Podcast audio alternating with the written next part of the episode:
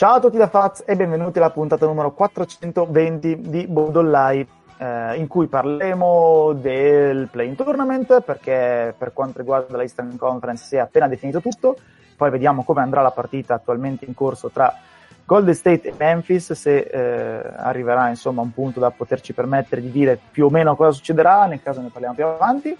Eh, parleremo di altre cose, ma prima dobbiamo eh, raccontarvi un paio di questioni eh, e eh, leggervi un comunicato che poi pubblicheremo ovunque. Noi di solito sapete che scherziamo, ma questo non è uno scherzo e vorrei che fosse molto molto chiaro. Eh, come ben sapete, in dieci anni non abbiamo mai chiesto un centesimo di euro ad alcuno di voi, ma ora, anche se ne avremmo fatto volentieri a meno, è arrivato il momento di farlo. Un giornalista ha citato in giudizio me, eh, Faz, Fabrizio Gilardi, ritenendo di aver subito ingiurie nella chat Telegram utilizzata dai nostri fan, e che io ne fossi l'unico direttamente responsabile. All'esito del giudizio sono stato condannato a pagare eh, 18.677 euro tra danni e spese legali, poi ridotte a 10.000. Prossimamente potete leggere i dettagli e le motivazioni della sentenza, atto pubblico che condivideremo oscurando i dati sensibili, in modo che ognuno di voi possa farsi la propria idea in merito. Al netto del nostro giudizio sulla sentenza, le cui conclusioni riteniamo non condivisibili e gravemente ingiuste, la situazione ci lascia esterefatti e allibiti. La tentazione a caldo sarebbe quella di non registrare un singolo secondo di trasmissione in più e di cancellare tutti i nostri profili social, sia personali che ovviamente quelli della trasmissione, perché Voldola è sempre stata realizzata per passione e con passione, senza alcuna intenzione di guadagnarci. Trovarsi all'improvviso a doverci rimettere una somma considerevole, peraltro come potrete constatare non per qualcosa detto o fatto da noi, ma perché siamo costretti a marcare, ritenuti responsabili dell'operato di alcuni nostri ascoltatori, è un colpo tremendo per il nostro morale e non riusciamo neppure a trovare le parole per descriverlo e per cercare di farvelo capire. Detto questo, per una volta, per la prima volta, abbiamo bisogno di voi e del vostro aiuto per superare il momento e auspicabilmente continuare a proporre il nostro programma. Boldolai ha diverse centinaia di ascoltatori, anche forse un po' di più di centinaia, e un contributo significativo da parte di ciascuno di voi potrebbe aiutarci a far fronte alle spese di questa vicenda paradossale. Ognuno si faccia i propri conti e i propri ragionamenti e decide in che misura aiutarci, sulla base di dieci anni di podcast e del tempo condiviso a parlare e scrivere di basket con noi. Ovviamente ogni contributo sarà ben accetto e ne saremo immensamente grati, ma è evidente che servirà uno sforzo collettivo non indifferente per coprire l'intera somma. Nei prossimi giorni vi aggiorneremo con ulteriori dettagli, nel frattempo vi ringraziamo e speriamo di poter superare questo momento infelice e offrirvi altri dieci anni di podcast e spazi di discussione la redazione di Boldollai. Ripetiamo che questo non è in alcun modo uno scherzo, anche se ci farebbe molto piacere che lo fosse. Anche il tempismo di questa cosa è abbastanza simpatico, considerato che iniziano i playoff fra una settimana, però questo è. Quindi eh, troverete poi tutti i dettagli della cosa, eh, un eh, conto corrente e un conto corrente, si dice ancora conto corrente, il Liban di un conto per fare eventuali bonifici lì e un eh, money box su PayPal per eh, aiutarci insomma a uh, coprire queste spese e, e poi ve- vedremo insomma nei dettagli di eh, comunicarvi tutto quello che sarà necessario comunicare, ovviamente tutto con la massima trasparenza perché non siamo qui a farci i fatti nostri, ma dobbiamo rispondere di qualcosa in una sede che avremmo voluto volentieri evitare. Detto questo, ciao Fleccio. Ciao a tutti, buonasera a tutti. Ciao Nick. Buonasera a tutti. Ciao Tim. Ciao. Ciao Show. Buonasera a tutti. Show guapissimo, che ha già fatto il guappo parlando dei Knicks, quarto posto, eccetera, eccetera. Poi metterò un breve fuori audio, perché purtroppo per te stavo già registrando. E ciao Lore. mannaggia. Sì. Guapissimo, secondo me non rende l'idea, però buonasera a tutti. Poi gli ascoltatori potranno farsi la loro idea sulla questione. Allora, parliamo di cose un pochino più simpatiche. Eh, nella serata eh, di domenica, noi ovviamente come sempre stiamo registrando domenica sera, in questo momento sono circa le 10, sono già giocate alcune partite, delle quante sono? 13? Boh, ho perso i conti in previsione in quest'ultima giornata di regular season, che vabbè ci va anche un po' antipatica perché non registriamo la domenica e le partite finiranno fra 7 ore o qualcosa del genere. In ogni caso, eh, i Knicks vincono 96-92, dopo essersi complicati abbastanza la vita negli ultimi di partita, cosa peraltro è abbastanza ricorrente, anche nella partita precedente, tipo nel quarto quarto ha segnato 15 punti, nessun punto negli ultimi 4 minuti e mezzo e così via, ma poi hanno vinto quella, hanno vinto anche questa, e quindi i Knicks sono eh, ufficialmente al quarto posto, quindi addirittura fattore campo ai eh, playoff per il primo turno, eh, quasi certamente, o forse certamente non mi ricordo contro gli Atlanta Hawks, poi insomma vedremo come andrà questa cosa. Ehm, per Knicks ovviamente è un risultato assolutamente pazzesco, impronosticabile credo anche dal più ottimista degli ottimisti, eh, e che però insomma testimonia il grandissimo lavoro di Tibodo e il grandissimo eh, rendimento di alcuni giocatori del roster, tutti estremamente funzionali. Show, se devi menarlo così sulla scrivania, è questo il momento, hai circa un secondo e mezzo per farlo. Stiamo tornando merde. Perfetto, questo era anche meno del secondo Questa, questa è, poi dipende da dove, dove, dove mettere la virgola, però. Eh, Vabbè, ok. Io vorrei ricordarti che sei stato 16 anni a piangere, però vabbè. no, ma, ma to- ci, tor- ci tornerò tra tipo due settimane, eh, però vabbè, fammi godere questo, questo piccolo, questa piccola gioia del- della vita cestistica, visto che Ma magari fosse stato 16 anni a piangere, è stato 16 anni a fare il guappo comunque, Comunque. anche quando si perdeva. Quindi figurati adesso che torna ai playoff. Ma Sì, in ogni sì, caso, ma parliamo delle squadre che stanno per andare ai play-in, tipo i adesso Lakers. ci arriviamo, stai buono, adesso ci arriviamo. In ogni caso, allora, eh, la, diciamo, in quale parte i tabelloni Knicks finiscano è già ovvio perché Philadelphia ha vinto la classifica della regular season dell'Eastern Conference e quindi ammesso che Philadelphia vinca il suo primo turno, cosa da vedere, eh, poi ripeto, capiamo anche questo, New York sarebbe da quella parte. Obiettivamente, tra New York, eh, cioè tra eh, una parte di tabellone con Brooklyn e Milwaukee e un'altra con Philadelphia e basta, credo che New York abbia anche avuto merito, non fortuna, però di trovarsi da quella forse, forse meno ostica, perché eh, Atlanta è un'ottima squadra, ma comunque che i Knicks possono battere, e poi fila mh, ai playoff mh, è da testare, negli ultimi anni ha avuto prestazioni un po' così, contro una difesa assolutamente valida come quella dei Knicks potrebbero anche far fatica, quindi boh, chissà, cioè magari ci troviamo i Knicks in finale di conference fra un mesetto. Eh, però insomma vedremo come andrà. L'altra partita, poi parliamo insomma di scenari e tutto il resto. eh, interessante, a parte vabbè, la vittoria degli Indiana Pacers sui Toronto Raptors, che era abbastanza automatica, è stata la vittoria degli Washington Wizards su Charlotte con un ehm, grandissimo finale di partita. Eh, gli Hornets sono stati avanti eh, praticamente sempre. eh, Washington è rientrata in partita eh, due o tre volte diverse appunto nell'arco dei 48 minuti e poi nel finale con eh, Westbrook soprattutto e anche un ottimo Bill anche se le condizioni fisiche sono quelle che sono e non esattamente scintillanti gli Wizards hanno vinto la partita 36 a 20 eh, nel quarto quarto e eh, si sono garantiti così l'ottavo posto che onestamente era abbastanza imprevedibile dopo le prime boh, tre settimane di eh, regular season, qualcosa del genere. Intanto col canestro segnato poco fa, Steph è ufficialmente lo spring champion di questa stagione perché ha colmato il gap che lo separava da Bradley Bill, quindi vabbè, questo è un dato che possiamo darvi per certo. Comunque Washington finisce ottava, quindi eh, giocherà la prima partita di play-in e poi facciamo una preview di questa cosa contro i Boston Celtics, eh, mentre ci sarà subito un dentro e fuori tra Charlotte e Indiana e chi perde quella andrà subito a casa.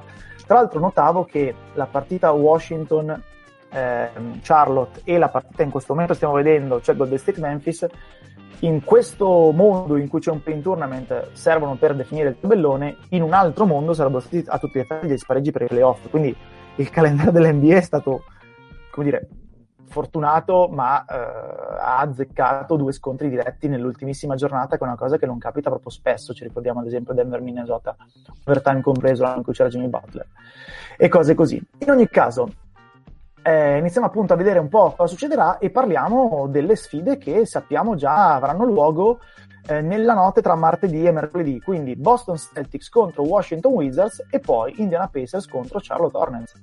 Ehm, Nick, vuoi iniziare a dire un po' cosa pensi di Boston senza Jalen Brown e cosa pensi di Washington con Bill azzoppato, il momento di forma delle squadre e così via? Ehm, diciamo che sono en- entrambe le squadre hanno avuto una stagione per certi versi ovviamente deludente, Boston ovviamente molto più deludente di, di Washington, nonostante comunque si trovino un pochino assoppate entrambe, secondo me sono in parabole opposte, Cioè Washington nelle ultime giornate è in ascesa fortissima, poi perché Westbrook è praticamente impazzito, fa quello che vuole ed è tornato quello di 3-4 anni fa e li sta veramente trascinando di forza. Boston è un, una lenta miseria e un lento spegnersi e, e sta roba di, di Jalen Brown è abbastanza Eh sì. chiodi nella bara. E ora mh, il play-in eh, su partita secca, peraltro Boston col fattore campo, che non è una roba da Esatto. sottovalutare. Secondo me li lascia comunque leggermente favoriti, almeno per gara 1, sicuramente per, per la prima partita. Avranno comunque anche favori la seconda, così via. Sono squadre che, ecco, credo difficilmente faranno particolarmente rumore ai playoff, eh, a meno di robe strane. È vero che entrambe hanno il giocatore che se anche lui gli- parte la brocca rovina a qualcuno perché se Tatum si mette a fare che cazzo so, 40 punti di media partita per tutta la prima serie di playoff è, è una rottura di, eh, di scatola notevole per eh, Brooklyn, Milwaukee insomma chi, chi sia Eh, stessa cosa se, se Westbrook eh, ritorna a essere quello rognoso per fila co- comincia a essere un- una problematica in più che, che si volevano evitare volentieri. Ecco. Diciamo che sono squadre da blasone più alto, potenzialmente a roster completo più alto anche di quelle che gli sono davanti, però si ritrovano per eh, miserie proprie a, a giocarsi gli ultimi posti a tavola. Eh, quindi tu vedi Boston favorita, boh, non so, 55-45, 60-40? Sì, ma guarda, fondamentalmente per il fattore campo. E poi comunque gara secca, quindi stavo così. Diciamo che non è proprio una gara che, che bramo di vedere, nonostante sia play-in, gara Ok. secca, c'è tanta roba in palio. cioè, diciamo che preferisco vedere quella d'Ovest, mi sembra un, un pochino più interessante come partita di cartella del play-in, diciamo, delle due conference. Però sì, di- di- direi che il vantaggio lo do, lo do a Boston. Credo che entrambe vadano ai playoff, eh. Ok, questo Diciamo già è una, una cosa interessante. Ehm, allora, a me sembra che Washington abbia, vabbè, magari negli ultimissimi giorni perso un pochino di inerzia perché si è fatto male Bill e così via, perché erano obiettivamente troppo, troppo sopra eh, il loro reale valore nelle settimane precedenti. Però sicuramente Boston, eh, Boston arriva con un'inerzia diversa, hanno un po' le palle per terra a causa dell'infortunio di Jalen Brown, hanno eh, Fournier eh, e anche Tatum ancora che hanno qualche strascico del Covid eh, e insomma vanno valutati in, insomma, in, un contesto in cui eh, ci si riposa leggermente di più rispetto alla season, quindi magari potrebbero avere meno problemi, ma non è detto. Eh, e più in generale, ripeto, una squadra mi sembra, mh, non dico, ripeto, aver mollato perché Boston, mh, come chiunque altro, non molla eh, solo perché sono successe sfighe, cioè comunque la si gioca, eh, però avere sicuramente un- un'inerzia emotiva diversa da quella degli Wizards. Sul campo sono due squadre comunque sostanzialmente corte, eh, che hanno profondità quasi solo mh, tra i lunghi, eh, Washington perché Brooks come faceva Oklahoma City continua a far giocare tre giocatori diversi in centro cioè la sua rotazione standard a tutti sani è Len i primi eh, tipo 8 minuti di primo e terzo quarto Robin Lopez a cavallo tra prima e seconda a cavallo tra terzo e quarto e Gafford i finali dei due tempi Allora, secondo me Alex Len è usato come i bambini lunghi delle, degli under 14, viene usato per vincere la palla a due e poi messo a sedere. può essere, può essere. Non so Eh, nemmeno sia, particolar- sia particolarmente bravo in quella cosa, secondo me. Non lo so se c'è una statistica, andremo a vedere. Eh, così come Boston, insomma, se il Time Lord sarà in forma ha un po' di profondità tra i lunghi e poi meno eh, dietro. E questo vale, ripeto, per entrambe le squadre, perché da una parte abbiamo Ira Ulnes del mondo, dall'altra, ripeto, un Pritchard del mondo. Mi, mi piace che, che la profondità di Boston è da un giocatore e basta. Eh, appunto. Quindi, eh, quindi questo è, eh, diciamo che a, parità di profondità, diamo un vantaggio a Boston per l'allenatore. Credo che su una serie playoff questo, cioè su una serie, su una partita di playoff secca questo possa incidere abbastanza, anche perché Brooks storicamente è uno che le contromosse le metteva tipo a gara 6. Però quando non c'è gara, quando non c'è gara valuta- 6. valutiamo così tanto un allenatore in gara secca. Che io so, so- Eh, è, una bella, è una bella domanda. Che sono secondo me d'ac- no, sono cioè, d'accordo secondo- su questa osservazione, Nick. Secondo me in gara secca, senza poter fare aggiustamenti che non siano all'interno della partita, che dipendono veramente tanto dallo stato di forma dei giocatori di quel sì, momento, l'allenatore conta poco. Secondo me conta il fatto che comunque Boston ha una, eh, una strutturazione un po' più solida di, di Washington che vive veramente sul, in questo momento su quello che è Westbrook. Un po' più, anche un po' più variegata Boston, se vogliamo. Boston, e Boston Esatto, esatto. Boston difende. E Boston, quella e Boston. E E quindi hanno- leggo... E, e Eh. hanno anche Smart da poter comunque spendersi su Smart e Tatum da potersi spendere su, su Westbrook che voglio dire, se riesci un po' a disinnescarlo sei già parti da una posizione di vantaggio. Allora, i 115 punti subiti da Charlotte oggi eh, per- da, da Washington sono con un altro 116 di Atlanta l'altro giorno e con un altro 116 contro le Lakers al 28 aprile sono il risultato più basso da 5 settimane. Eh, perché sono 5 settimane che i, gli Wizards non subiscono meno di 110 punti. Poi ovviamente sappiamo che non è che i punti a partita un dato rilevante di per sé però quando fai 15 gare consecutive inizia a diventare un pochino rilevante. Quindi se la riduciamo ai minimi, termini è Boston ha una difesa e valutiamo chi fa la star di più tra Bill e Tatum, Westbrook e Kemba in quest'ordine magari?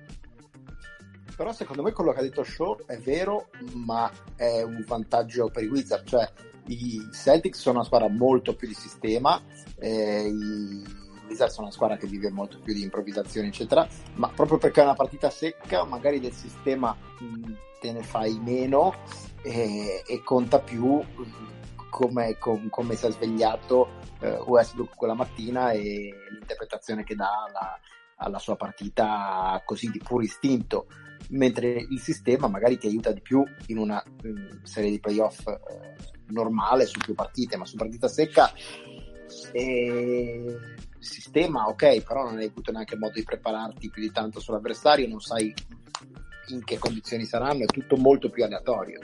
Eh, ci tengo però comunque a sottolineare che non si parla di un valore nullo. Ecco, questo ci tengo a sottolineare perché vorrei che passasse il fatto che comunque il lavoro dell'allenatore in questo caso qui sia No, no, al caso. No, no, no, perché capisco. ragionissimo allora, cioè non è che è nullo e non deve passare questa cosa, però io credo che gli aggiustamenti che puoi fare sono molto limitati, come dice d'accordo. quello che Siamo succede in partita che condiziona basta- molto più di- delle letture che puoi avere, perché eh, nel senso se a un certo punto il tuo unico lungo ha tre falli e all'inizio dell'ultimo quarto cosa fai? No, sono d'accordo. La variabile Oppure impazzita- se becchi una, una serata storta al tiro o, una, o dall'altra parte qualcuno che ti mette dentro eh, anche i tiri più sculati. Cioè, chiaro che... No, sono d'accordo, sono d'accordo perché la variabile impazzita eh, non la trovi su sette partite, sicuramente una gara secca sì, e io comunque che ho l'impostazione in sì, questa cosa la so abbastanza bene, ecco questa. Ah, sì, poi cioè, ricordiamoci che già una serie di playoff è un campione statistico ridottissimo in cui tu puoi dire quanto vuoi, che ne so, mi fido dei numeri perché se quella squadra non segnerà quei tiri per tutta la serie, basta che li segni t- tre volte o quattro, la serie è Mm. finita, gara singola è peggio ancora, quindi noi ovviamente facciamo dei ragionamenti che però non possono spostare più di tanto l'equilibrio, cioè credo che nessuna partita di play-in, tranne forse dovessimo arrivare, che ne so, a un Lakers Spurs per qualche motivo, possa andare oltre il 60-40 di pronostico, e non solo per il valore delle due squadre, semplicemente per come è fatta la dinamica della gara 7.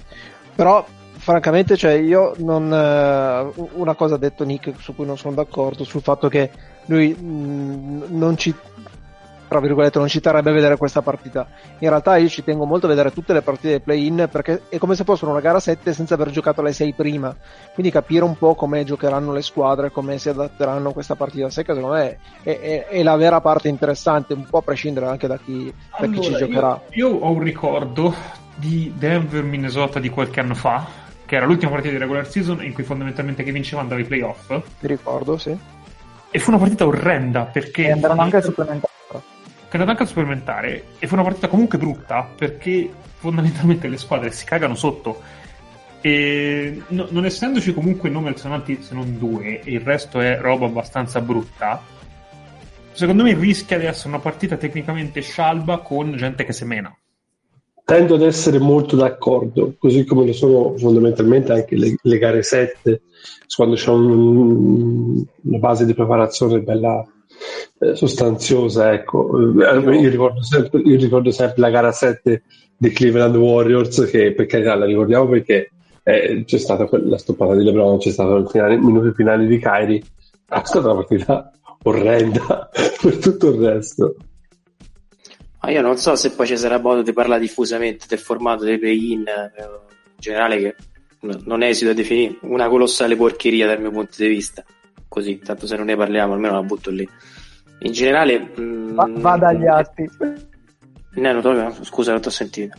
No, mandiamo agli atti. Non so se avremo tempo di parlarne, ma mi sembra che tu abbia espresso chiaramente. No, vabbè, poi se, se ne ho Però modo vi spiego anche perché. Esatto. No, Così io appiccico una cosa che poi magari poi riesco a spiegare. Se ne parliamo e parliamo di altro va benissimo, stesso ci mancherebbe. Giusto perché secondo me è molto più interessante parlare di format che di squadre. Eh, primis perché eh, ehm, stiamo cercando di ricostruire quale mm, diciamo delle variabili tattiche e tecniche sia la più sensata.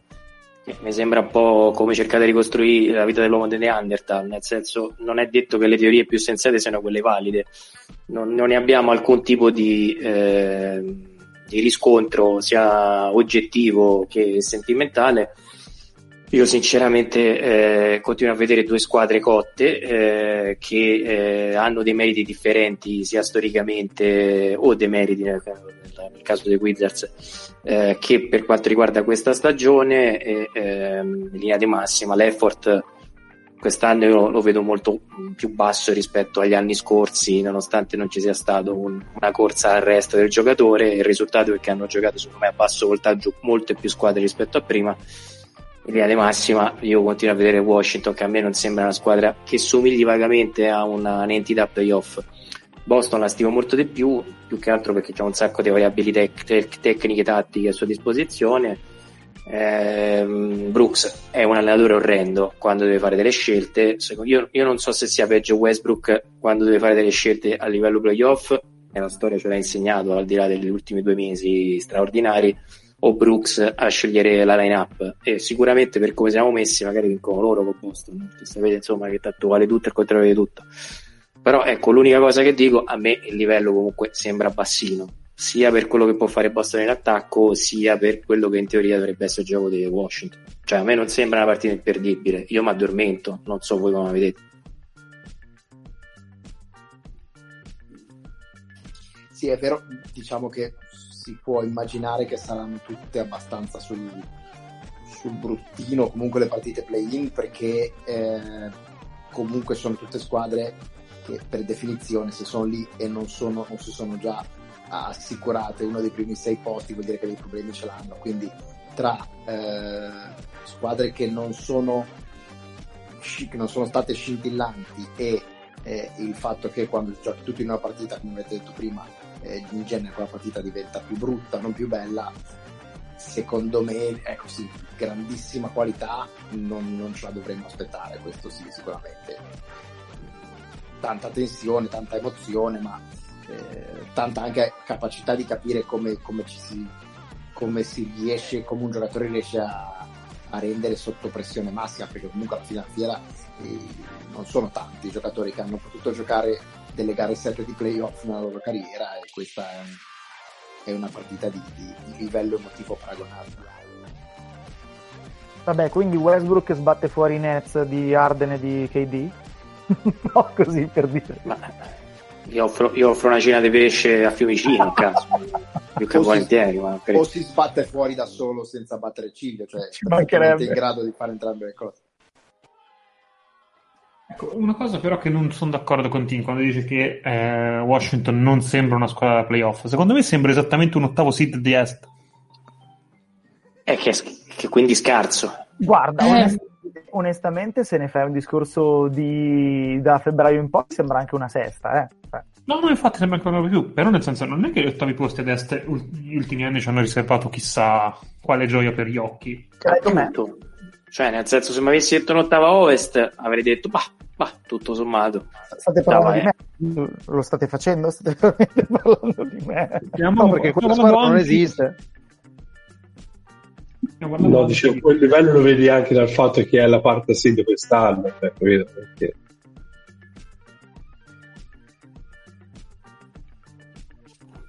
No, comunque le variabili sono veramente tantissime. Più che altro bisogna vedere anche quanto c'è in tanica a disposizione. Eh, eh, Westbrook ci arriva bene o ci arriva con la lingua di fuori? eh, i possessi ultimi che li gestisce nel quarto periodo, eh, Durante probabilmente se ne ricorderà qualcosa quando hanno giocato con eh, Golden State, li gestisce Westbrook o li gestisce Bill? Eh, ce ne stanno le cose un attimino da fissare o da controllare. Però, ecco, detto questo, io vi dico la verità, no? non è una partita per cui mi alzo la mattina e dico, oddio, non vedo l'ora di vedere che succede. No, non, non, non, è una mancanza di rispetto per le due squadre. Io Stevens lo adoro e Boston fondamentalmente, per quanto sia andata deragliando quest'anno, ha fatto tre anni su cui io davanti mi tolgo veramente il cappello, al di là magari del Pride o di quant'altro. Washington un po' meno, però devo dire. Io sono curioso di vedere quali saranno i rating televisivi. Quindi per voi c'è questo esperimento dei play-in mh, e, e, poi da bocciare nel momento in cui ci saranno delle stagioni che torneranno normali. A me, a, a me piace tantissimo. Anche a me piace moltissimo. E, e ti dirò, io aggiungerei a questo al play-in un, uh, un, qualcosa che possa anche ripercuotersi poi sul, sul draft, tipo uh, chi, chi, esce dal play-in ma con, perdendo la finalina potrebbe anche prendersi qualche pallina in più in lottery per eh, premiare su comunque... non sono d'accordo. Cioè, tu, Però... paradossalmente fare, tu paradossalmente faresti passare, che ne so, al decimo posto chi dovrebbe essere quattordicesimo, una cosa così una roba così, nel senso che cioè, mh, vorrei premiare il fatto che la gente voglia, le squadre vogliono andare al play-in, quindi rendere più interessante anche le ultime partite di regular season e veramente che ci mettano tutto, nel senso che se io vinco la prima partita di play-in e poi perdo la, l'ultima, che sia se perché sono settimo... Sei sono... dentro. Come? Ah, dici co- come nono decimo, perdonami, scusa. Sì, come, ma, ma anche come settimo ottavo, nel senso come nono decimo, come settimo ottavo il settimo ottavo potrebbe perdere, poi perdere anche contro la vincente tra 9 e decima e uscire. Però vuol dire che comunque è arrivato lì, ha provato a vincere, eccetera. Se non è riuscito ad arrivare ai, play, ai playoff è perché probabilmente le manca qualcosa, ma le manca qualcosa in un contesto per cui cer- comunque ha cercato di, eh, di, di avere qualche, qualche vantaggio. No, non dico di metterlo a, al pari di chi arriva trentesimo nella Lega, ovviamente, però Chiaro. avere qualche pallina in più in modo che possa avere una, una sorta di, di premio per, per, l'impegno, a me non, non spiacerebbe onestamente. Allora, come cosa non fa impazzire questa delle palline in più, però nel senso l'idea in generale del play a me piace tanto e io non credo che sia stata messa perché la stagione particolare non sono i titoli, secondo me è stata messa perché hanno visto che ma però scusate, perché vi piace? Mi date dei motivi secchi per perché cui dici, oh, credo, me è una buona idea. Ci ha, ci ha dato almeno 50 partite sensate in più. Confermo. Quante? Eh, lo, lo, schi- lo, schi- lo, schifo si è visto solo questa settimana sostanzialmente. Lo schifo cioè, 50 sono tantine. 50 no, tutto, compless- tutto complessivo. Fai, time, 50, 50, vuol dire una settimana, eh? cioè Ah, ecco, ne, ne, parliamo di quella di quella settimana, no 50 per squadra. No, no, no, no, no, no, 50 partite totali. Però, nel senso, a, a parirne 50 partite totali, cioè nel mese leccherebbe i gomiti se, se, ogni anno ti dovesse fare qualcosa per avere 50 Onestamente, se tu, se tu togli eh, Orlando, Houston e Oklahoma City. Anche tutte le altre, anche Cleveland che ne ha perse tipo 15 delle ultime 16 così ah, via. Anche Sacramento. Comunque, eh, Sacramento, Sacramento se l'è giocata, lascia stare. Comunque hanno, hanno, tutti giocato la regular season non al 100%, ma hanno giocato la regular season. In altre stagioni eh, Sacramento no, perché sono dei pazzi schiettriati, quindi avrebbero giocato comunque contro il loro interesse. Però in altre stagioni i Pelicans avrebbero monta- mollato a gara 55, non a gara 65, eh, eh, i, che ne so, i, gli Spurs idem perché sarebbero stati fuori eh, e così via. Quindi secondo me ha decisamente dato più interesse al finale di regular season e anche più credibilità poi agli altri risultati perché avere 4, 6, cioè la 9, la 10, prima che la 11 di ogni conference che devono ancora giocarsi qualcosa più quelle che devono giocarsi tutti i seed, più quelle che devono giocarsi il fattore campo, più tutto il resto, fa sì che la stragrande maggioranza delle partite abbia senso. Poi, Ti dico perché a me non piace. Io, io no. credo che sia il tentativo estremo di spremere un qualcosa che è già abbondantemente spremuto eh, e che in qualche modo andava a eh, rispondere alle esigenze del rating piuttosto che dell'ascoltatore medio, ascoltatore scusate, spettatore medio che dice guardate che da, che ne so, da marzo, aprile in poi le partite NBA sono inguardabili, esagera perché ovviamente poi qualche, qualcosa di carino c'era comunque. E io questo lo capisco però è un estremo tentativo di spremere un prodotto già spremuto che su 82 partite normalmente ha già detto tutto dal mio punto di vista.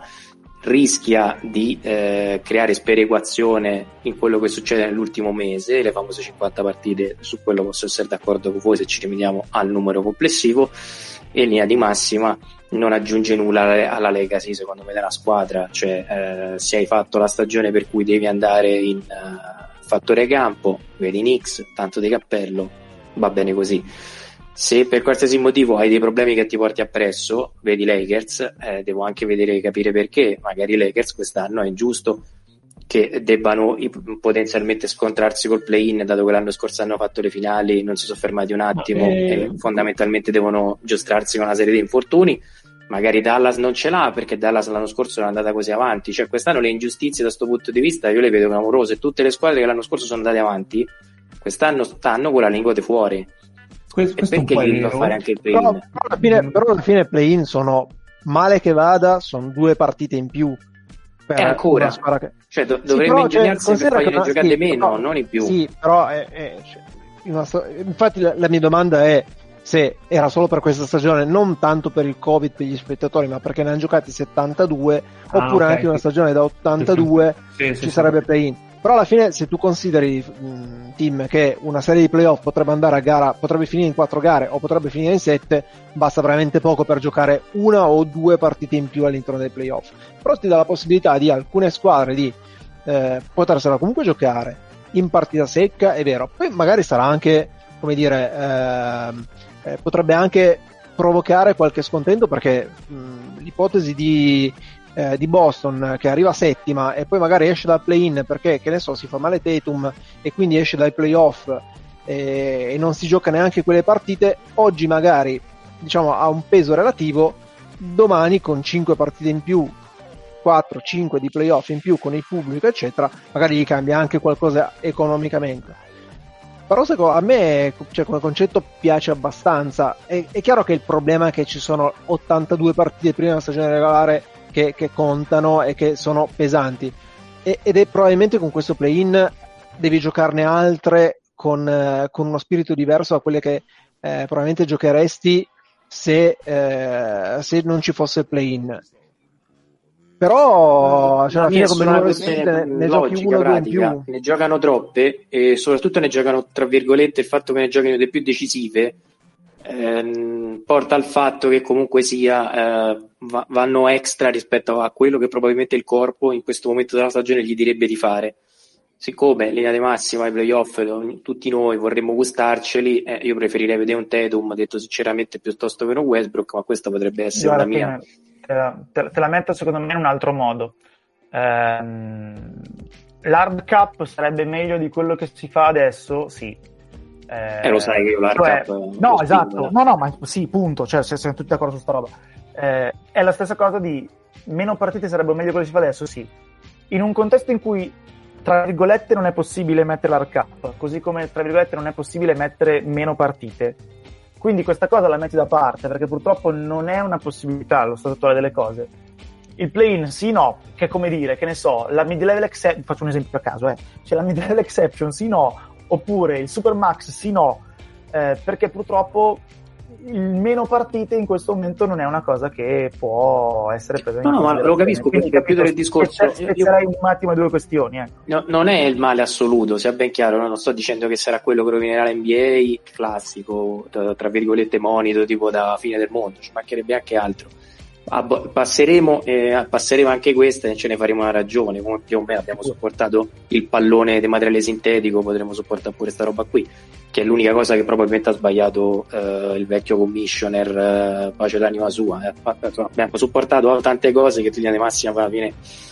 Eh, non, non, non, sarà questo il problema. Però ecco, se è un, siccome è un compromesso e sono d'accordo con te, eh, a me i compromessi non piacciono, quindi in generale secondo me è una porcheria, però capisco anche che ad altri possa sembrare un po' meno esagerato, però secondo me è anche importante l'onestà intellettuale, senza voler fare polemica a tutti i costi, dico, a me non piace, però poi c'è il caso te. Volevo aggiungere no, due secondo punti... me... Scusa, No, volevo dire che sono d'accordo con Tim sul discorso che è una, eh, una misura che può avere grosse ingiustizie individuali, perché alla fine eh, fin, fin, qualcuno reste, rischia di restare col, col cerino molto più corto della sua stagione rispetto a quello che tra virgolette, con molte virgolette meriterebbe, eccetera.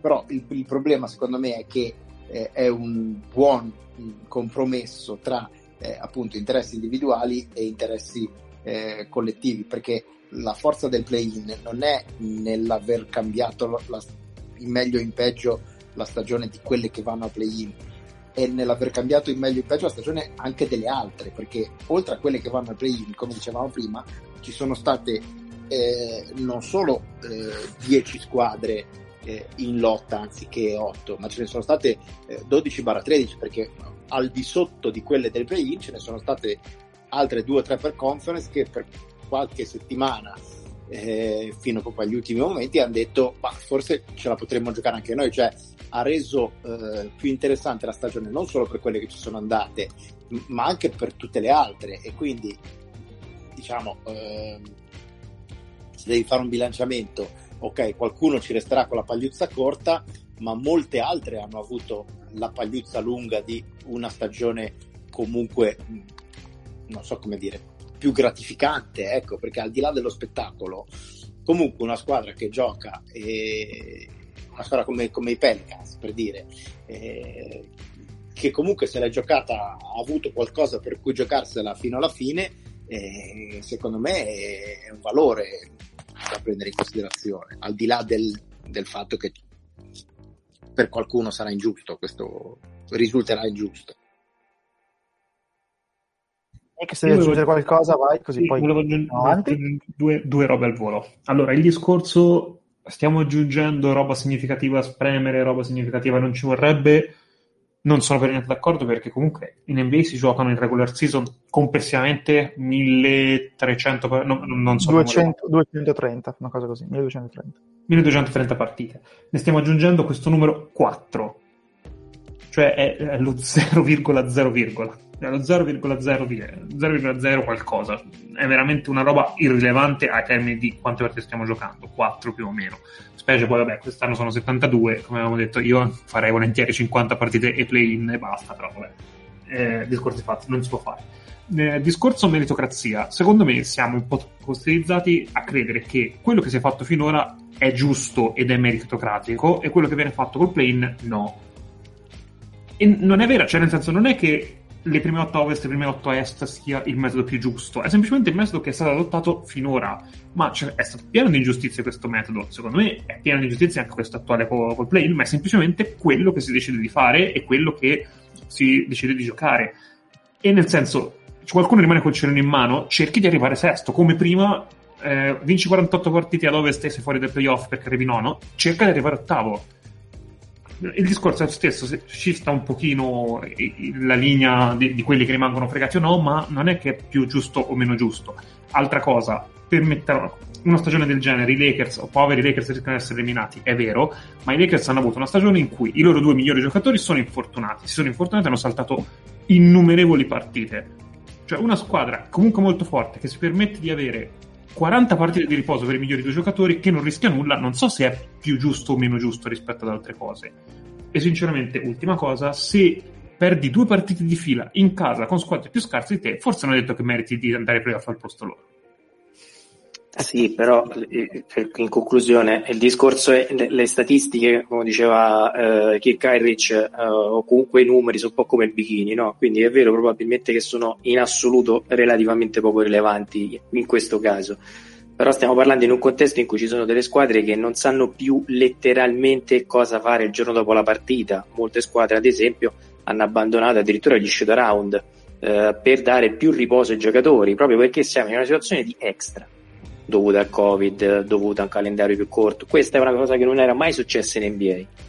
Cioè, non, non, è che è una cosa che mi sono inventato io. Ho fatto un conto, ho controllato, ci sono almeno 20 squadre che non fanno più lo show. Cioè, la mattina i ragazzi non tiriamo riposati. Ma quello non è il play-in, perché non sono 20 squadre. No, no, ma siamo in questo contesto e tu gli vuoi aggiungere sopra altre partite e altre persone nell'ultimo mese. Ora, in un contesto di normale NBA se ne potrebbe discutere. In questo contesto qui è pericoloso poi non succede nulla. Secondo eh... te gli Spurs avrebbero preferito allenarsi con calma per tutti gli shoot around o arrivare a decimo e giocarsi il play-in?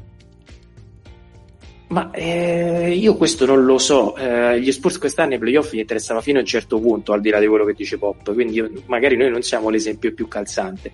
Però io vedo gente che non fa, eh, cioè che la mattina dice ragazzi non tirate, non tiriamo, riposiamoci che è meglio, perché stiamo a pezzi. E questi aggiungono calendario. Poi 50 partite gliele siamo vedute di più, posso anche essere d'accordo, vista dal, da fuori però no, non so se il gioco valga la candela. Cioè, detto, a me sembra un tentativo di spremere il rating e di vendere il prodotto. Come giustamente diceva Faz, è un compromesso e questa secondo me è la miglior sintesi possibile. Siccome dei compromessi ne abbiamo visti abbastanza in stagione negli ultimi due o tre anni, questa ce la potevamo risparmiare. Detto questo, è, per chiudere, è una cosa nuova, non la conosciamo perché adesso stiamo parlando di inesplorato, può darsi che effettivamente funzioni e che i rating siano giusti. Io me lavoro per l'NBA perché io sono contrario, ma sarebbe lieto di ricredermi, cioè perché ci mancherebbe altro, eh? non tutte le ciambere riescono col buco. Però detto questo, guarda, quattro partite quando la mattina ti alzi e non riesci a fare lo shooting around, non è poco, tutto qui. Però cioè, sono son d'accordo, son d'accordo, sul fatto che si, si, si debba eh, rivedere, come diceva Faz, il, il, fatto che si gioca troppo. Però cioè, a, alla fine se incominci a, a, mettere sul piatto quello per una partita, devi incominciare a mettere sul piatto anche il fatto che si viaggia troppo, quindi dovresti fare del, de, delle, mm, diciamo, del, anche delle, delle, azioni per cercare di evitare che, la, che le squadre si, si sorbiscano ore di volo tra una partita e l'altra, perché poi tante volte lo shoot around non si fa non tanto perché la gente è stanca perché ha giocato la sera prima o troppe sere prima, ma perché semplicemente sono arrivate alle 4 del mattino viaggiando e in questa stagione così compressa ancora di più. Perché poi cioè, questa stagione è stata ancora più ristretta, ci sono state ancora più, più partite ravvicinate con, con meno giorni. Quindi cioè, secondo me attendere 82 partite, magari in un, in un calendario con una settimana in più di, di tempo, ecco, sono, si può incastrare. Ecco.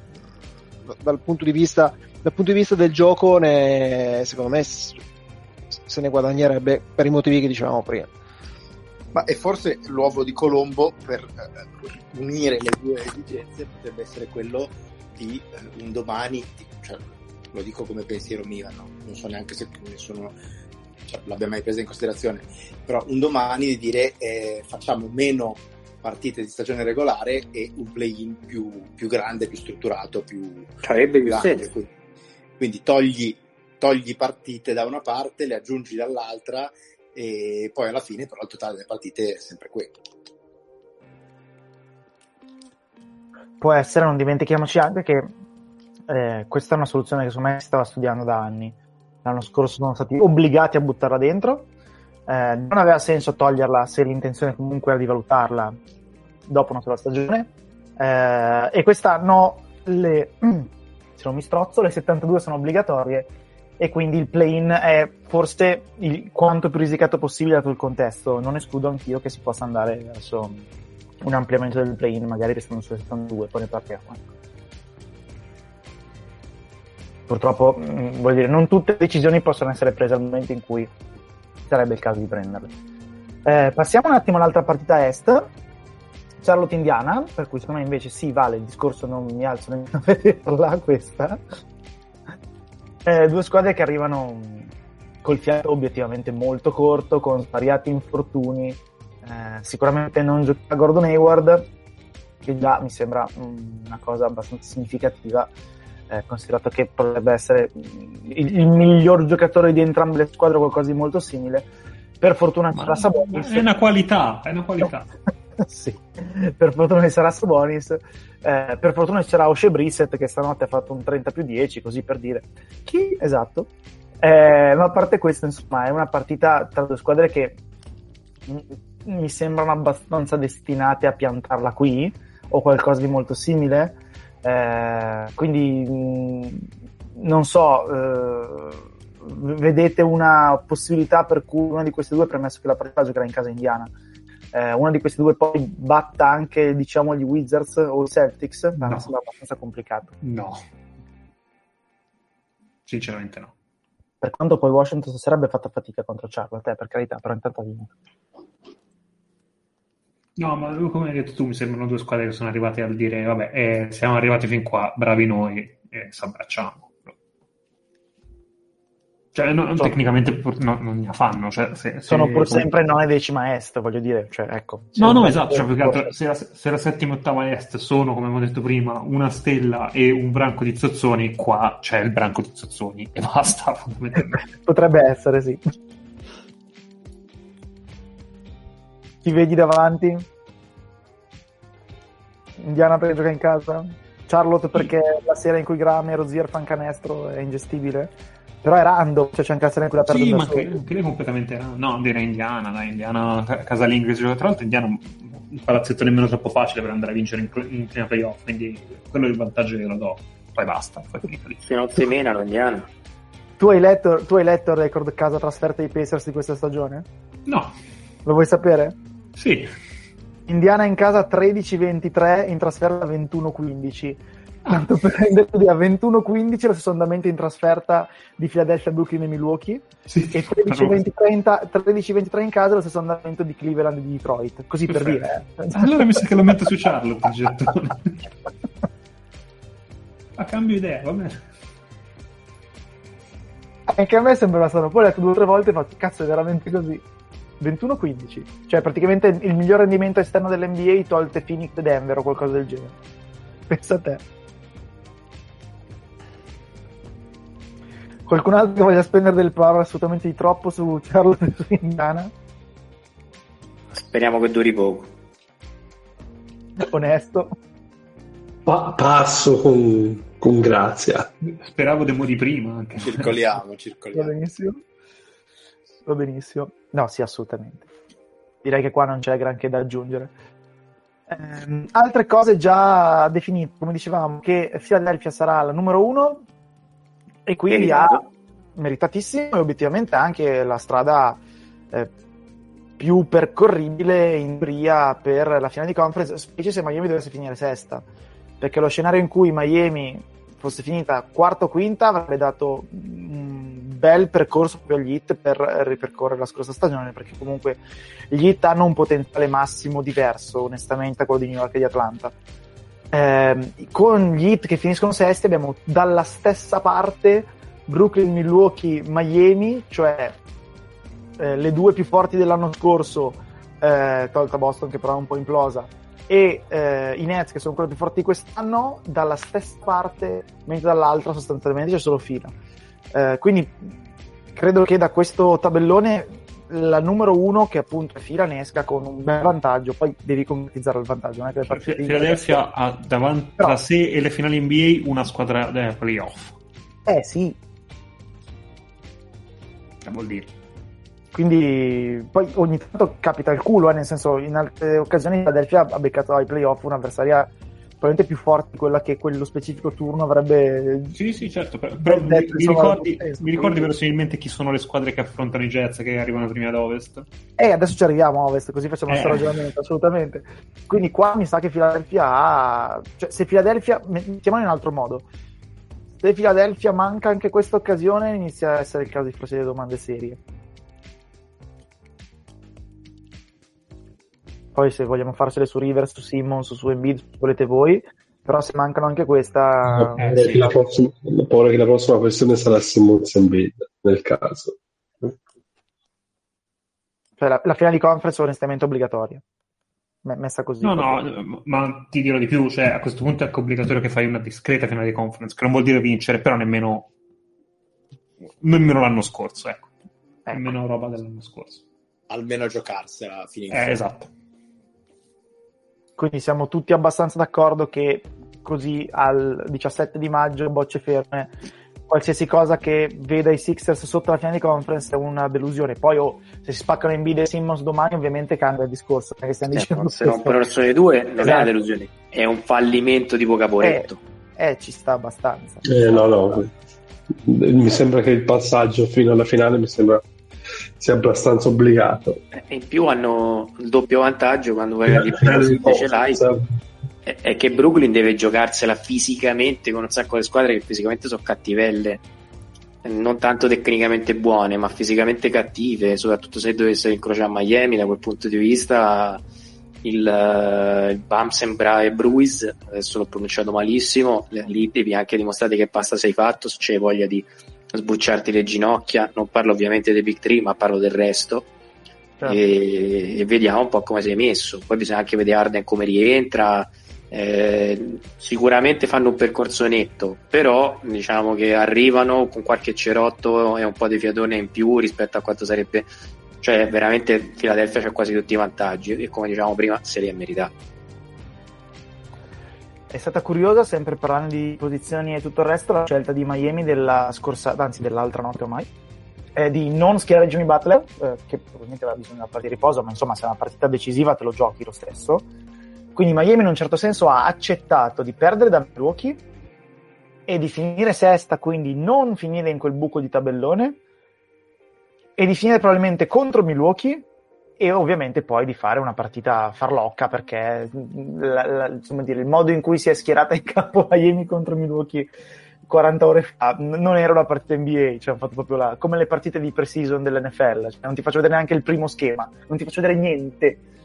E che, che puzza un po' di Spostra che dice io di quelli là ho le misure, eh, perché posso buttare Bam su Giannis e posso fare una serie di cose.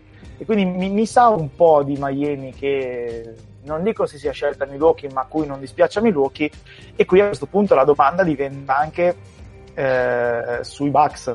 Eh, perché io credo che dato questo tabellone Phil abbia più pressione addosso, ma pure Milwaukee che si trova in vita un primo turno mi sa che deve dare una bella prova che altro un po' bestia nera di, di Milwaukee te. Eh, eh. evitavano volentieri loro.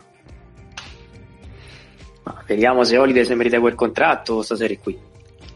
Nel senso che sarà sicuro che Bam più o meno farà il difensore primario in un sacco di azioni su, su Giannis e gli metteranno quattro persone. Io ricordo delle immagini prese dall'alto l'anno scorso dove c'erano quattro persone che flottavano nei confronti di quel povero Cristo, ovviamente tra virgolette, e, e gli altri godevano della libertà estrema che non sapevano come sfruttare. E dall'altra parte Butler ovviamente poi faceva il bello e il cattivo tempo, nonostante poi le statistiche dicessero che era stato il giocatore quasi uno dei giocatori più inefficienti della regular season, nei playoff poi fece lo scatto. Storicamente eh... poi Butler soffre tantissimo dal punto di vista di preparazione, aggiustamenti, queste cose qui. Bro, ma ti faccio la domanda, te che li hai visti più di tutti sicuramente, ma quest'anno hanno margine? Li vedi pronti a replicare, non dico la stessa impresa, ma perlomeno pronti a, essere, a fare lo switch? No, sicuramente non è l'anno scorso e questo mi sembra abbastanza palese e chiaro. Eh, forse mettergli paura sì, sul vincere una serie la vedo abbastanza difficile. Quest'anno loro hanno più armi a livello difensivo per fermare un pochino quello che potrebbe essere il flow di Miami, che poi è quello fondamentalmente che gli permette di essere veramente pericolosa, come è successo nella partita anche contro Philadelphia o anche contro gli stessi Milwaukee qualche, eh, qualche giorno fa. Mi sembrano però una squadra molto più pronta rispetto a quello che era l'anno scorso dal punto di vista difensivo. Offensivo io continuo ad avere alcuni dubbi nonostante Giroud possa avere sicuramente un, qualche soluzione in più, possa portare qualche soluzione in più. C'è un'altra Però... domanda al volo, sempre bro, non ne approfitto perché Miami l'ho vista fino a un certo punto, ma è un'impressione mia o non si parla più del pick and pop famoso tra Bam e Robinson perché funziona meno? Perché semplicemente no, ormai perché più che pick and pop la, la, la, veramente forte è l'endoff l'endoff sì, per questa maniera qui dove però secondo me quest'anno loro sono migliorati dal punto di vista delle letture. Come una cosa che inizio anno secondo me era molto più, non voglio dire meccanica, però sicuramente meno, meno efficace rispetto a quello che era l'anno scorso, gli anni scorsi. Non voglio parlare soltanto della bolla dell'anno scorso, che è stato sicuramente un overachievement quello che mi riguarda. Però quest'anno secondo me hanno trovato molte più soluzioni da questo tipo, da questo tipo appunto di situazione sono sempre pericolosi da questo punto di vista qui perché Bam secondo me è il miglior lungo per giocare con segnati e off come li volete chiamare non so se ora mi viene in mente qualche altro ma per rapidità per capacità appunto di portare il pallone così forse Anthony Davis però ecco siamo già su un altro piano No, no, assolutamente, quello lì è tecnicamente indiscutibile.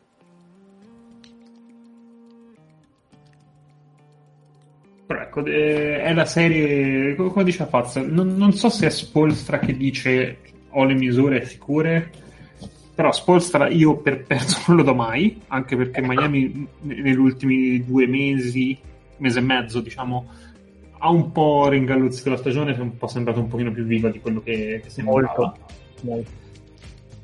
E Butler non è assolutamente a livello dell'anno scorso fisicamente, ci sono Erro non è quello dell'anno scorso, un, un po' di giocatori non sono quelli dell'anno scorso. Erro, Erro non è assolutamente quello dell'anno scorso. Eh, eh, però nelle ultime due settimane. Esatto, due però nelle ultime due settimane così. Eh. E poi nel senso, l'anno scorso Jay Crowder diventò nucleare in quella serie e, e metteva tutte le divise in crisi.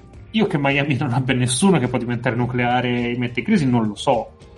E da, dall'altro punto di vista credo che, numero uno, Milwaukee è più forte e credo meglio attrezzata per i playoff dell'anno scorso. Paradossalmente la loro stagione regular, la loro regular season peggiore mi fa credere che per i playoff sta giocando decisamente meglio. Sono strutturati in questo modo qua.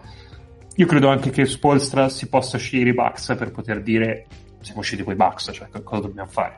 Ci può stare. C'è un, anche abbastanza un'analisi per loro. Sulla nuclearità, dal punto di vista sulla nuclearità di qualcuno, io dopo aver visto Arisa vivo, non voglio dire decisivo, ma vivo, che cosa di possibile può essere. Ok, poi comunque la preview la faremo eventualmente settimana eh, prossima. Eh, spostiamoci un attimo a ovest, come diceva Nick, eh, insomma ci sono delle differenze abbastanza sensibili nei calendari anche in questo caso tra eh, chi gioca da una parte e chi gioca dall'altra, però iniziamo dal play-in. Eh, I Lakers giocheranno in casa la notte tra mercoledì e giovedì, la prima partita eh, in questo momento sta per ricominciare eh, Golden State Memphis, primo tempo avanti Warriors di 6. Eh, ovviamente noi non possiamo sapere come andrà questa partita, quindi non ve lo diremo. Credo che comunque i Lakers siano favoriti. Eh, Anthony Davis dal rientro, anche se finisce le partite sempre con un fiatone pazzesco, e non sai mai se stia sudando caldo per la fatica o sudando freddo per il mal di schiena, comunque ha avuto un paio di prestazioni assolutamente dominanti, quindi contornando la settimana scorsa e anche altre.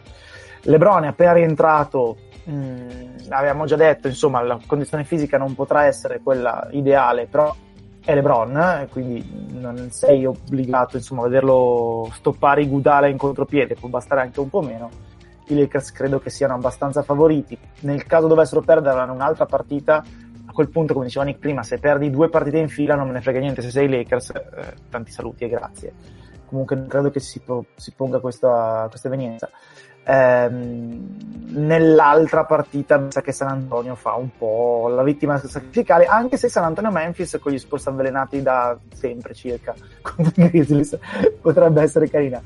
Più che altro va segnalata la mossa dei Clippers che hanno deciso di scansarsi e quindi di eh, fare in modo che fosse totalmente impossibile finire il primo Madonna, turno con Ma che poraccia. Eh, valut- no, vabbè, io, io, riferisco, poi ognuno valuti come meglio crede. E poi per evitare i Lakers potevamo fare come l'anno scorso. Eh. A parte questo, eh, tra l'altro, obiettivamente, mh, adesso mh, il, come dire, non vedo grandissima differenza al primo turno eh, premesso che preferisco incontrare Portland che Dallas, eh, dato il momento attuale. Però, boh, cioè, non, non, so neanche se dai un messaggio sbagliato all'interno, non, non lo so. Allora, io so, sono dell'idea che se tu vai per vincere il titolo, comunque squadre eh, forti le devi battere. Numero, eh. Numero due, se credi che ti può uscire un momento in cui affrontare i Lakers, credo sia questo perché i Lakers che vincono un paio di partite di playoff, che LeBron torna in ritmo, che Anthony Davis torna in ritmo, non li affronta mai. I Lakers dove LeBron è entrato l'altro ieri, Anthony Davis si tiene la schiena, i crampi così. Io, io sceglierei questo probabilmente, se devo scegliere quando gioco con i Lakers. Poi non so Fleccio cosa, cosa dice, ma io se dovessi dire bene, loro è il momento di giocare contro, sceglierei questo, più che ripeto, aspettare un paio di serie e vedere che succede. Poi magari puoi, puoi anche sperare che qualcun altro le faccia fuori e trovi squadre mh, mm, più scarse nel cammino. Per carità. però sono anche dell'idea che tu, se vuoi vincere il titolo, le squadre forti le devi battere e forse questo è il momento in cui puoi battere i Lakers più che se, se si ringalluzziscono e vanno avanti. Premesso poi che io non credo che, numero uno, i Lakers siano lo sparacchio dei Clippers, i Clippers sono lo sparato dei Clippers. Il fatto che vadano in ciabatte, secondo me, è una roba sì. allarmante. Allarmante. E i Clippers hanno il talento per vincere l'Ovest in ciabatte, se vogliono. Ma ripeto, il loro spauracchio è loro stessi, non i Lakers. A me questa cosa fa, fa veramente sia mh, ridere che. Mh, diciamo che storco il naso un bel po' per quello che ho, che ho visto. No, io sono son, son d'accordo al 100% con, con, con, la parte, cioè con tutto, ma soprattutto con la parte iniziale. Cioè, eh, se il concetto è io i Lakers non li voglio incontrare adesso, eh, vuol dire che dai per scontato che se li incontri li incontrerai più tardi e se li incontrerai più tardi eh, vuol dire che saranno dei Lakers molto migliori di quelli che sono adesso. Non ha, non ha nessun senso. E, se c'era una cosa da fare contro i Lakers ora era sperare di incontrarli appunto il prima possibile, perché se li incontrerai eh, tra tre turni, considerando anche play come un turno, vuol dire che saranno dei Lakers che saranno tornati eh, al, almeno al 90% di quelli che erano l'anno scorso, e in quel caso lì sei nei guai. Eh sì, il discorso è quello, cioè se i Lakers crescono te li trovi davanti comunque, eh, se i Lakers fanno schifo non ho capito perché non puoi essere tu quello che li batte, quindi non, non, non torna. Eh, non torna. Qu- quante possibilità ci sono che effettivamente arrivino al 90% questi Lakers? Io que- su questo incomincio ad avere qualche dubbio. Poi che probabilmente eh, con, quest- con questa stagione anche a Ovest non serva necessariamente il 90% di questi Lakers, ma probabilmente ne bastano 80. Io mm, cre- credo sia così. Però però nel senso si giocano tante partite di regular season anche per avere notizie del genere cioè i da- Mavericks al 100% sono più forti dei Lakers al 60-70% punto cioè è una cosa dimostrata questa cosa tu vai a giocarti contro dei Lakers pensando che nel giro di due partite di play-in tornino quelli che erano? Io non credo, sinceramente. Diciamo che normalmente per le squadre che giocano in ciabatte, eh, buona parte della regular season, mh, come insegnarono i Detroit, cioè come insegnarono in epoca moderna i, i Pistons di Sheet Wallace, eh, faccio fatica poi a credere che a un certo punto non stacchi anche nel playoff.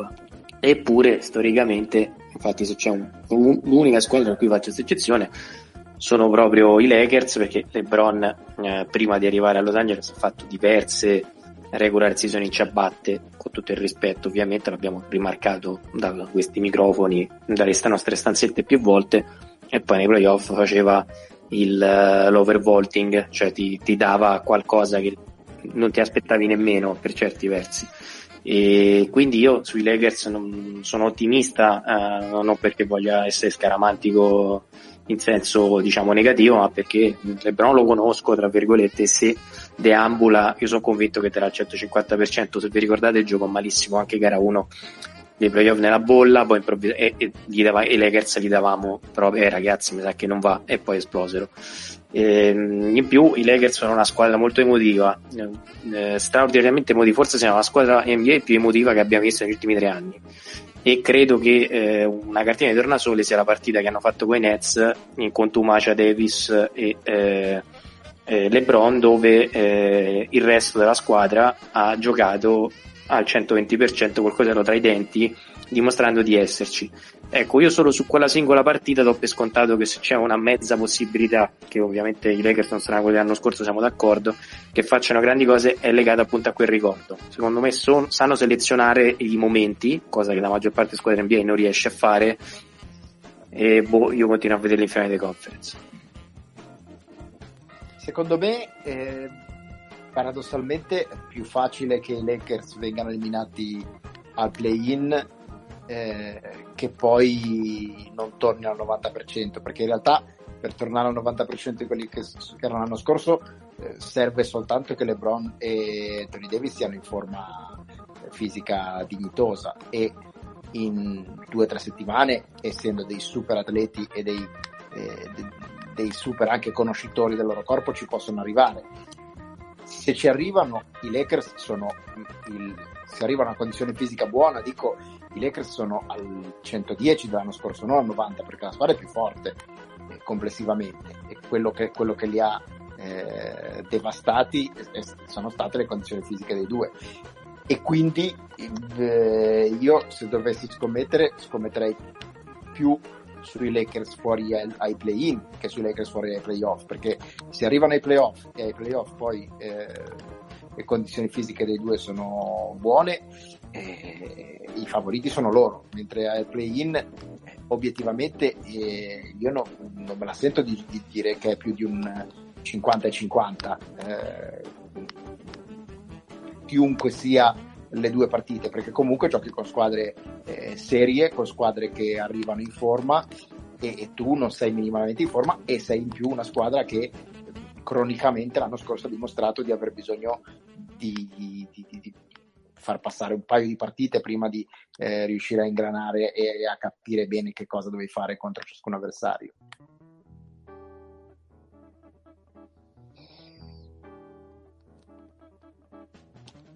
chiarissimo. Ehm, onestamente l'Ovest sembra molto molto aperto, anche considerato appunto il discorso dei, dei Lakers al 100%, eh, e che è un motivo in più per capire meno il discorso dei Clippers, nel senso che perché tanto è una tonnara tale eh, che, eh, cioè, onestamente, forse togliamo Golden State perché è troppo corta, anche se onestamente l'ultimo mese e mezzo di Golden State è stato abbastanza spaventoso. Togliamo forse Dallas, togliamo forse Portland, però se io adesso vi dicessi che una di queste tre arrivate in finale di conference sareste tremendamente sorpresi, io non credo, sarebbe una sorpresa sì, non enorme. Cioè l'Ovest mi sembra veramente una tonnata gigante in cui chiunque, chiunque può arrivare in fondo e quindi motivo in più per i Clippers per dire ma cosa cazzo state facendo perché magari poi perdete il primo turno per un altro motivo. Cioè. Cioè, è, ovvio che ci siano dei tier, è ovvio che ci siano delle favorite di più e favorite di meno, però ripeto, io voi mi diceste oggi, guarda che gli Warriors sono in finale di conference tra un mese e mezzo, io direi cazzo bravi, ma non è che impazzirei tutto sommato, ecco, mettiamola così più che altro è una questione di strutturazione. Tu di quelli che hai citato vedi qualcuno che può uh, fondamentalmente giocare col tonnellaggio dei Lakers e che si può permettere di far giocare 4 tattico LeBron e in qualche modo deve mandare a carte 48 le strutturazioni tattiche avversarie. Cioè, le altre mi sembrano squadre relativamente fragili da quel punto di vista, mentre i Lakers secondo me hanno il vantaggio di poter prendere fisicamente a bastonate quasi tutti, che poi insomma nei playoff di solito conta, non sempre ma di solito conta. No, è vero, però come dice Fleccio, il discorso è che eh, i Lakers al 100% sarebbero, secondo me, favoriti testa e spalle su tutti, ma non lo sono. Quindi questo è il discorso che, che Io farei un'altra cosa che magari passa in, in secondo piano e però fa senso. Tu potenzialmente hai dato il fattore campo a Philadelphia nella finale NBA. La, la metto lì.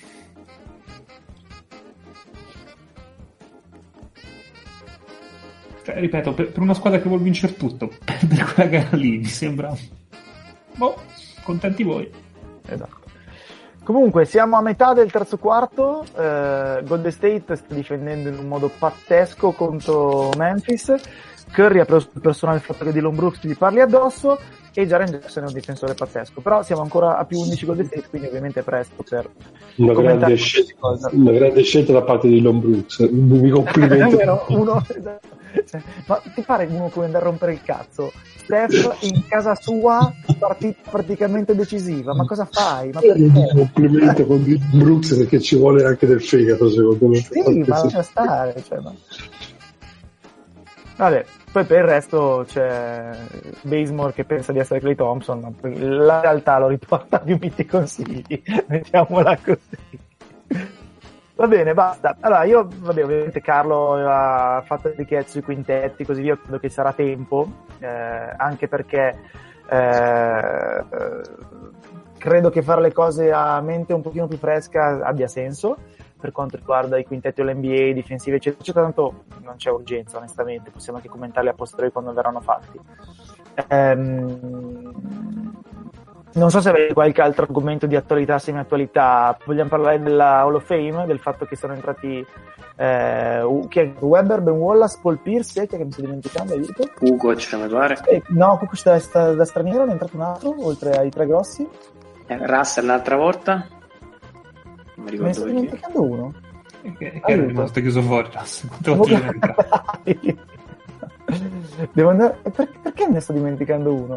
E non me ne sono neanche scritti per qualche motivo. Aspetta, Ma Google- parliamo, di quelli, parliamo di quelli grossi, magari. Parliamo di quelli grossi. Beh, di quelli grossi, però, obiettivamente cosa vuoi dire? Cioè, Ah, no, eh, era allora. eh, Basta. sono tre. sono tre Webber. Webber.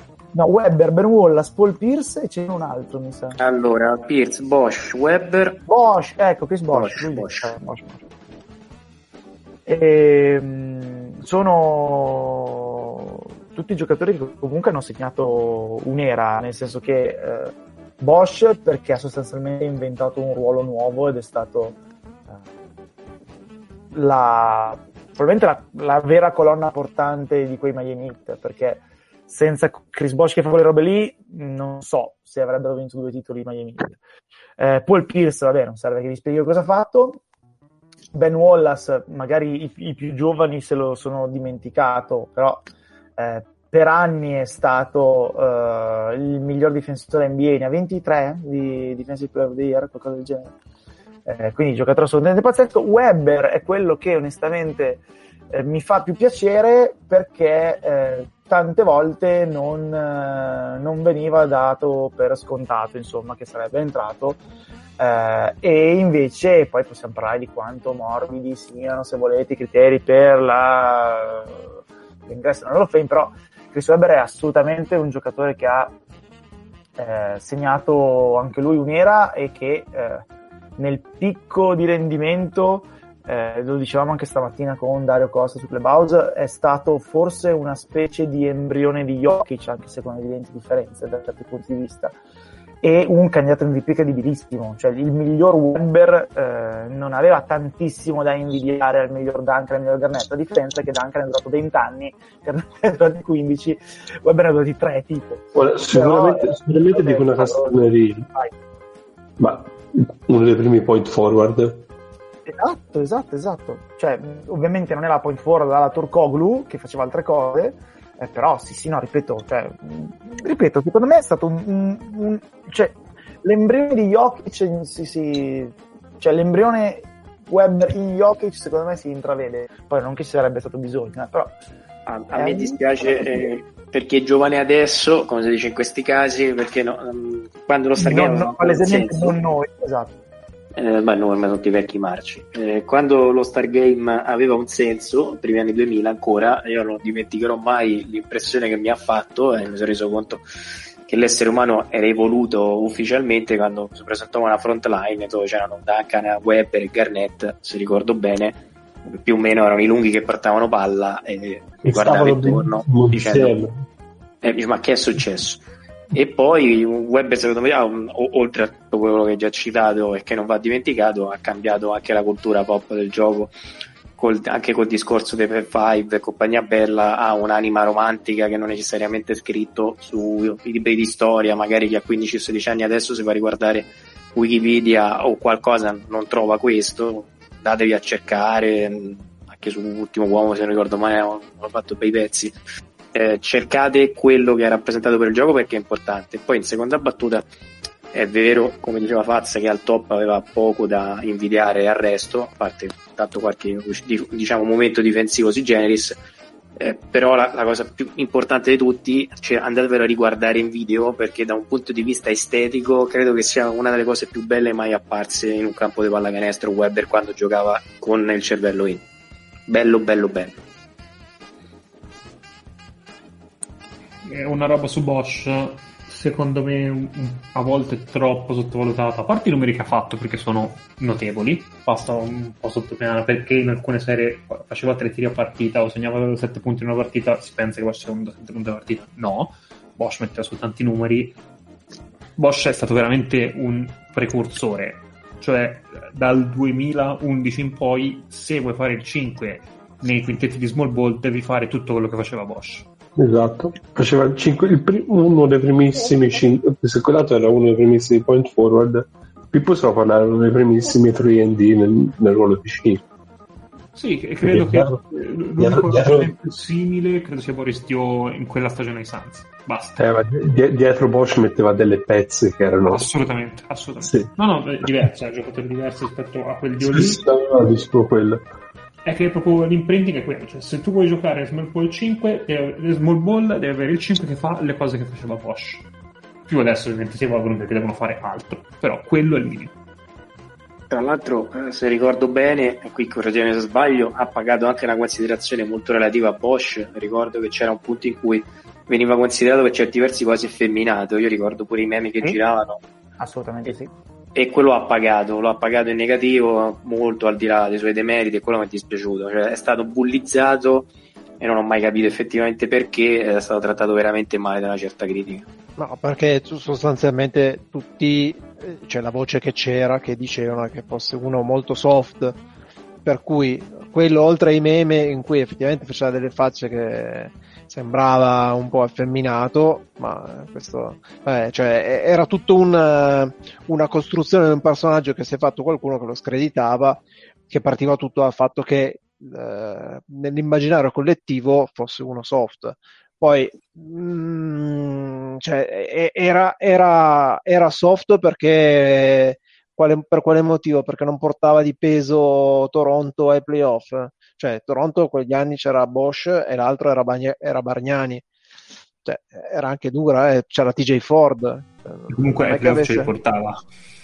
sì, no, ce li portava, poi si fermava a un certo punto, quindi eh, diciamo nell'immaginario collettivo è passato questo messaggio sbagliato, cioè perché poi alla fine ehm, poi sai, c- mh, bisogna sempre capire perché poi alla fine ha giocato con LeBron e con Wade mh, forse altri giocatori avrebbero reso anche nello stesso modo. De- detto che Bosch era un signor giocatore. Non è che voglio discriminare però secondo me si passa un po' dal, dal sottovalutarlo al sopravvalutarlo per certi aspetti secondo me. Mm, per me rimane sempre ancora molto sottovalutato. Scusate, scusate chi, ha gatto, chi ha portato un gatto in trasmissione? Scusate. Ero io, ero io, ero io che me No, con il mio eh, dubbio. Ma è perché, perché adesso, cioè, è perché ho parlato di Bosch, se inizia a parlare anche di Aslem, probabilmente più che un, più che un gatto diventa un, un urlato di un lupo incazzato. Steph Sì, credo sì. che sia arrivato a 19 punti nel terzo quarto intanto grazie a Dillon Brooks così per, per la cronaca eh.